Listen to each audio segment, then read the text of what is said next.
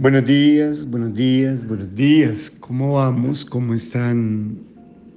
Super, hiper, mega, macro.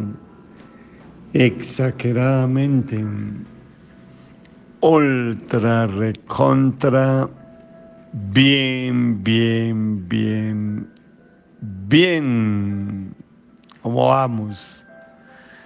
¿Cómo estás? ¿Sabías que tú haces parte de un plan de Dios, que Dios tiene un plan contigo, que la mayoría de las veces cuando estás en el plan de Dios, lo que tu enemigo usa para destruirte, paradójicamente es precisamente lo que Dios va a usar para bendecirte aún, aún los momentos por difíciles, caóticos que puedas estar pasando cuando tienes una buena actitud frente a la crisis, problemas, caos, Dios puede usar eso para bendecirte. A veces mm, nos cuesta casi que asimilar que los planes de Dios son mejores que los de nosotros. Es, difícil, ¿no? Ese proceso de, de aceptación de que Dios tiene mejores planes que los de nosotros y que como tal vez, o tal vez no, lo prediqué recién que comenzó esta pandemia, hace como dos meses, que muchas veces Dios para cumplir los planes de Él sobre nosotros, tenía que permitir que se desbarataran nuestros propios planes, que se destruyeran. Y que teníamos que tener la firme convicción de que los planes de Dios siempre serán mejores. Y que teníamos que de cierta manera tener un sentimiento de adaptabilidad a los planes de Dios cuando los de nosotros mm, se desbarataban. Y los planes de Dios prevalecerán sobre nuestra vida. ¿Por qué? Pues porque son los mejores. Y Dios es un Dios bueno, mis hermanos, que aunque a veces parece que las cosas no van por el orden que nosotros creemos, siempre terminarán en el perfecto camino de Dios. Mira lo que dice Isaías capítulo 25, versículo 1. Señor, tú eres mi Dios, te exaltaré y alabaré tu nombre, porque has hecho maravillas. Desde tiempos antiguos tus planes son fieles y seguros. Nueva versión internacional. Vuelvo y le digo, Señor, vuelvo y lo leo, Señor, tú eres mi Dios. Te exaltaré y alabaré tu nombre, porque has hecho maravillas. Desde tiempos antiguos, tus planes son fieles y seguros. Este versículo hermoso me lo dio Dios en un tiempo donde mi hija había decidido irse para Estados Unidos y creo que, no sé papá, mamá, si coincides conmigo, que muchas veces nos duele mucho confiar en nuestros hijos a Dios. Oh, no sé si te cuesta. Y decirlo no es, no es lo difícil. Lo difícil muchas veces es descansar en la perfecta, buena, agradable y soberana voluntad de Dios con la convicción de que Dios no miente y que tiene los mejores planes aún para nuestros hijos. Creo que lo que más añora Dios con nuestros hijos es que nosotros aprendamos a confiar nuestros hijos a Dios. Y para mí fue un tiempo muy difícil, ¿no?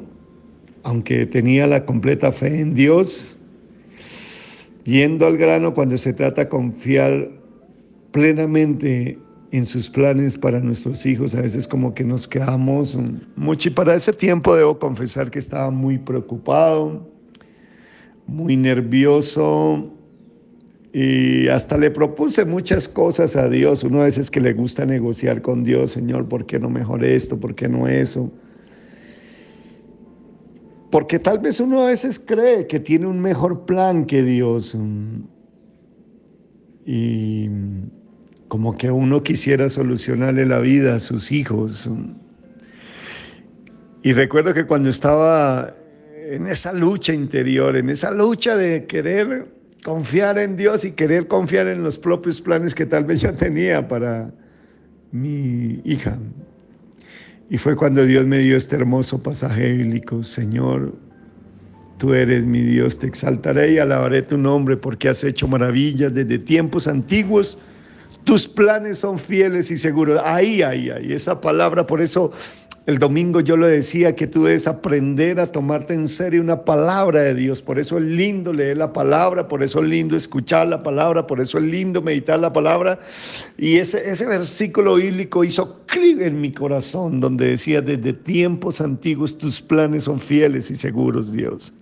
Y claro, entendí que Dios por un lado como que me estaba regañando porque decía, suéltame tus hijos suéltame, que yo tengo un mejor plan, pero si no me lo sueltas, sí, yo sé que tú, que yo soy tu Dios, sí, tú me exaltas, tú me alabas, pero no confías en mí, tus hijos. Y recuerdo que, que como que hice un desprendimiento y le dije a Dios, toma, toma mi hija, tú tienes mejores planes, Señor, y tú sabes lo que mejor le conviene a mis hijas, a mí, bueno, en ese caso, mi hija.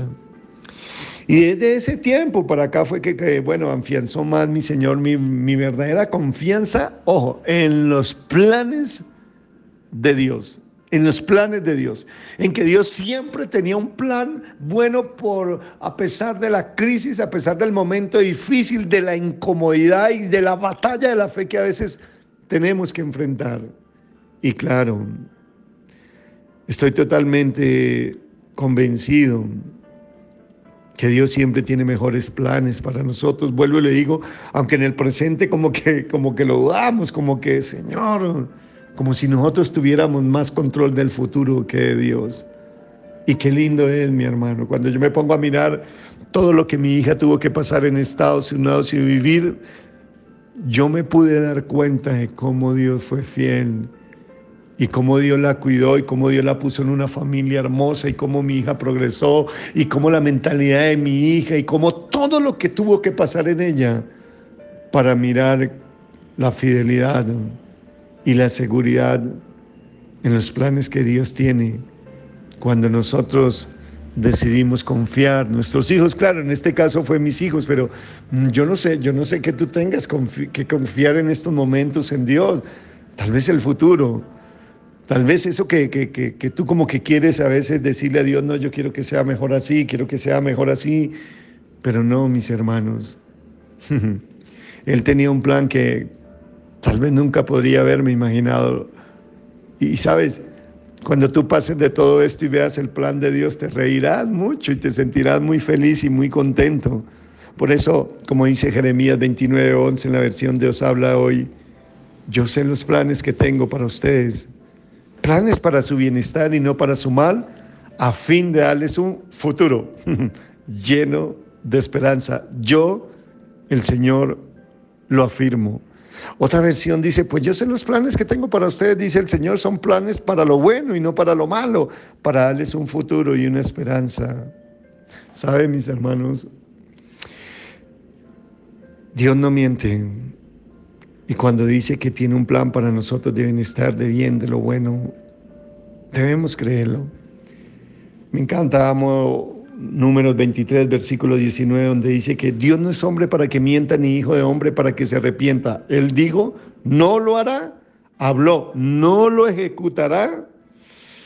Wow.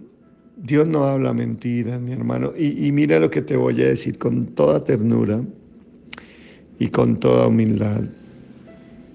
Dios no habla mentiras. Y no te engañes en tu corazón adorándole y siguiéndole, pero pensando en tu corazón diferente a como Él. Piensa creyendo que Él te quiere dar algo diferente. No pienses que Él quiere darte algo diferente a lo que está escrito en su palabra. Si en su palabra está escrito que Él quiere darnos lo bueno, lo malo, y que en esos planes está darnos eso, es ahí donde más podemos afianzar nuestra oración y nuestra convicción. Nuestros pensamientos tienen que estar alineados a lo que Él ha dicho. Padre Dios, tú conoces todas las cosas que desesperadamente a veces queremos controlar, como el presente y el futuro, como nuestros planes, Señor. Tú conoces que a veces tenemos miedo,